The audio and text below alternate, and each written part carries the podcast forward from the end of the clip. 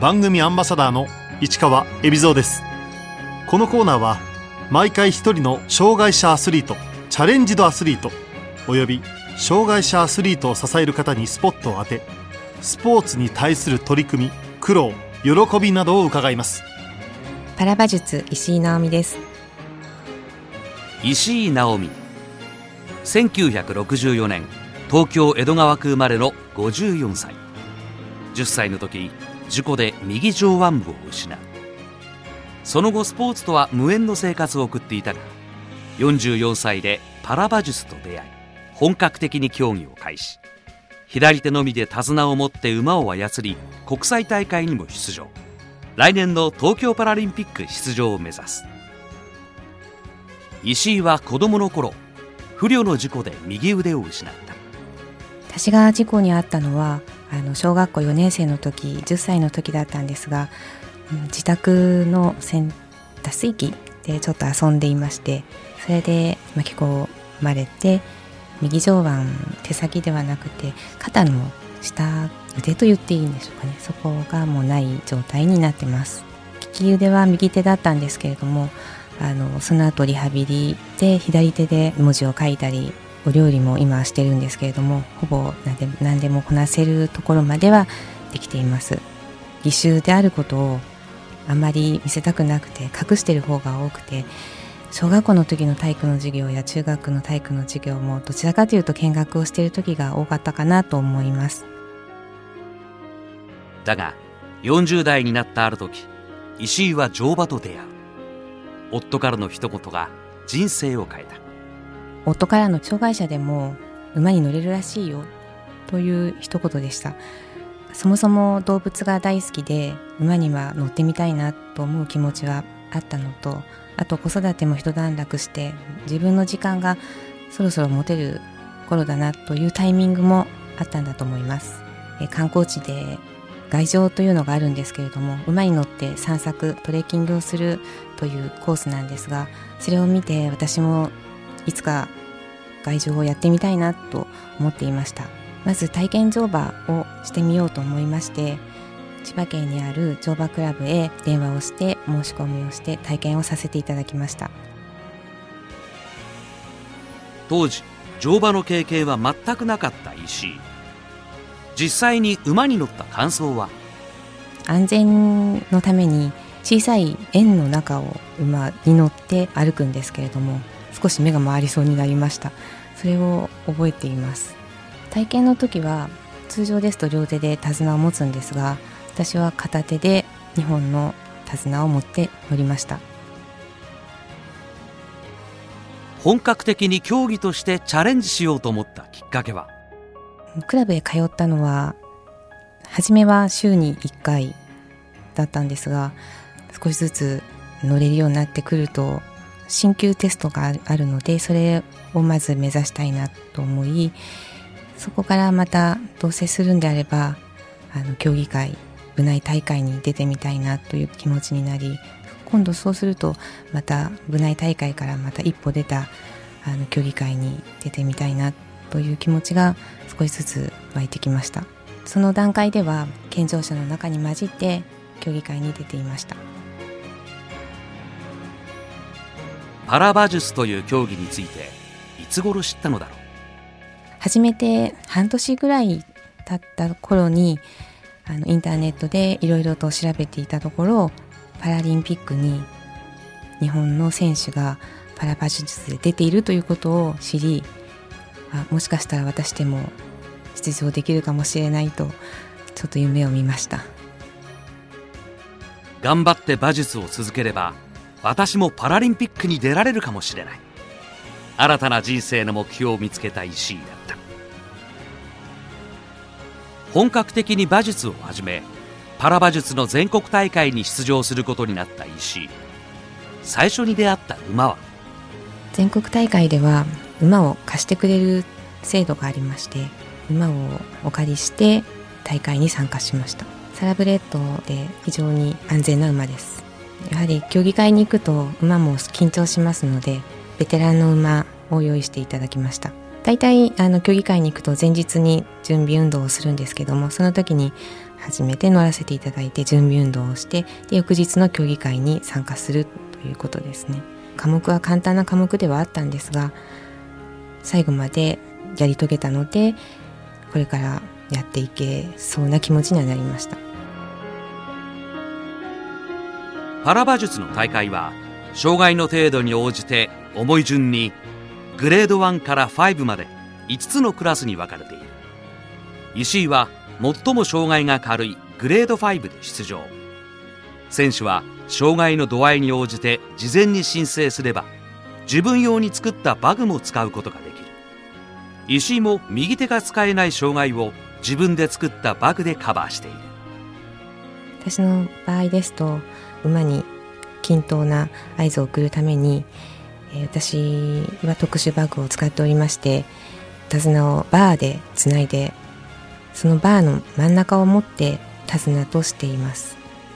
それを持つことによって右と左が引くことによって均等に馬の口に伝わるように作っています。あのバグの改良についてはあの競技会に出る前に専門の方に見ていただいて審査をしていただいて許可が得れば使えます。石井は馬に乗るとき右腕に義手をつけて乗る。あえて義手をつけている意味は？馬術というのはバランスが最も大事な競技だと思います。つけない方がいいという意見もあるんですがつけることによって馬にかかる負担というのは均等されるのではないかと思っているからです。日常生活で義手はつけて生活しているのもあるので馬だけではなく私自身もいいのかなと思います。大会で石井の専属パートナーとなった馬はこれまで2頭いる。初めに乗っていた馬はルーセント号です。ルーセント号はあのサラブレッドなんですがどちらかというと職人的な馬だったなと思います。競技会というのはあの経路を回る競技になるんですが馬の方が経路を先に覚えてしまい馬が回ってくれてる時もありました。賢いと思います。今石井が乗っているのはルーセント号より少し若いゴールドティア号だ。ゴールドティア号はオーストラリアから来た馬なんですけれどもとてもやはりこの子も賢くってルーセント号のようにスタスタ行くタイプではないんですが合図によって私に間違ってるよと教えてくれるような馬です。この子も決して若いとは言えないんですが19歳ですね。外国の馬なのでちょっとパワーはあります。現在不動産系の株式会社サンセイランディックに所属している石井。入社した経緯は？入社したきっかけは JOC のキャリアアカデミーというところに登録をしましてサンセイランディックに入社いたしました。スポーツに対する理解が大変ある会社だと思います。アスリート雇用ということでやはりその私の場合は馬術だったので馬術優先に考えていいということで日々レッスンの方を主にさせていただいてます。経済的な部分でできないようであればやめようかなと思っていた時にサンセイランディックという会社に出会い手を差し伸べていただいたので続けていけているというところです。普段の練習拠点はどこに置いているのか。千葉のクラブというのは体験乗馬に行って入会したクラブなんですが今行っているクラブは茨城県にある研究学園駅にあります。茨城県のクラブですね。エトワール乗馬クラブというところに練習に行ってます。競技会志向になった時に出会ったクラブなんですがまだ全然私は技術的には未熟だったんですが競技会に出たいという希望を組んでくれたクラブだと思います。そこではあのゴールドティア号を預けてゴールドティア号の調教をあのそのクラブの中島コーチがしつつ私にも練習を指導してくださっています。いよいよ来年に迫った東京パラリンピック。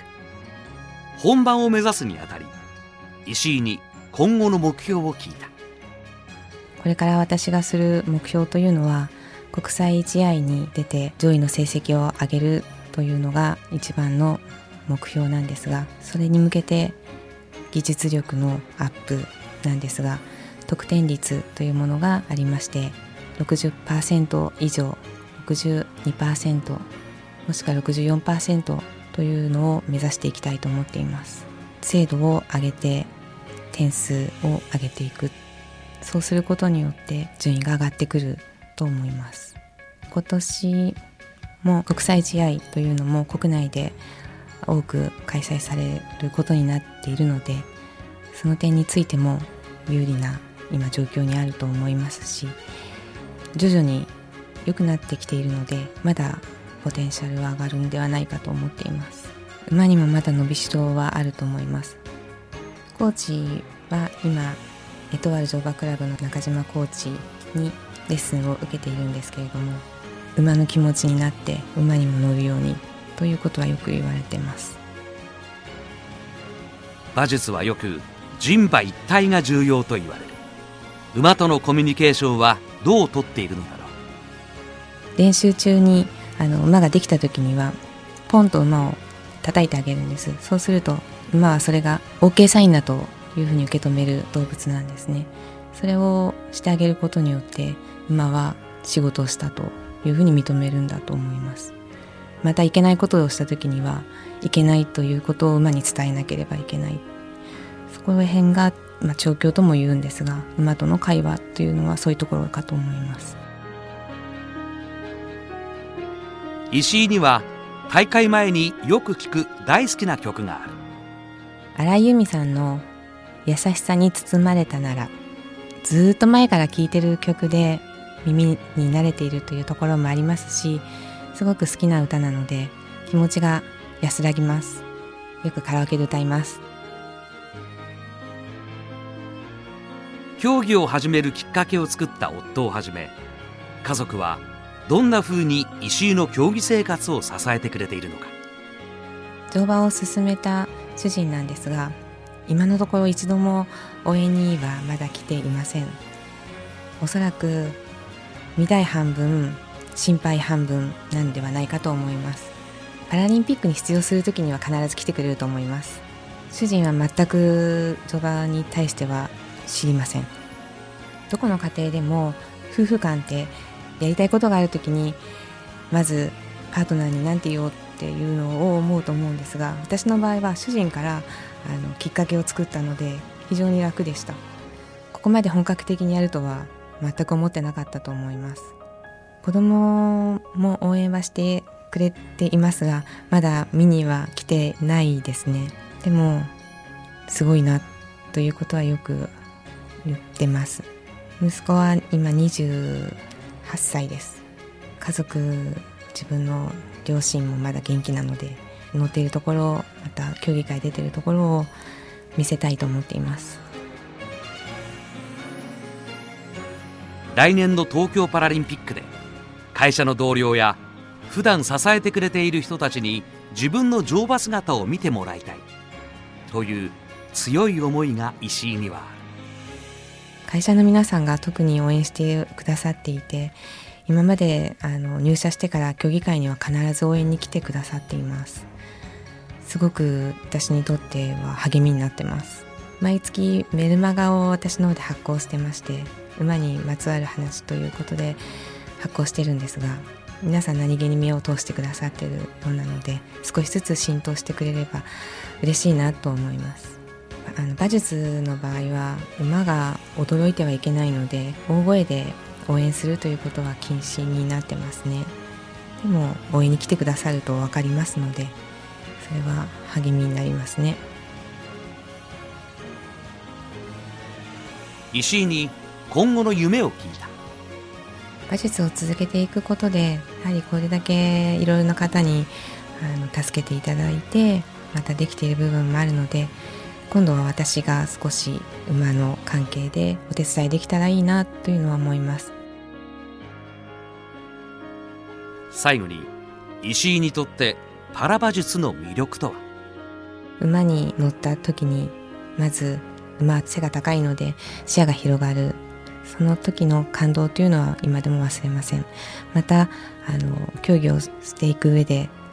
馬というのはとても優しくて賢いんですが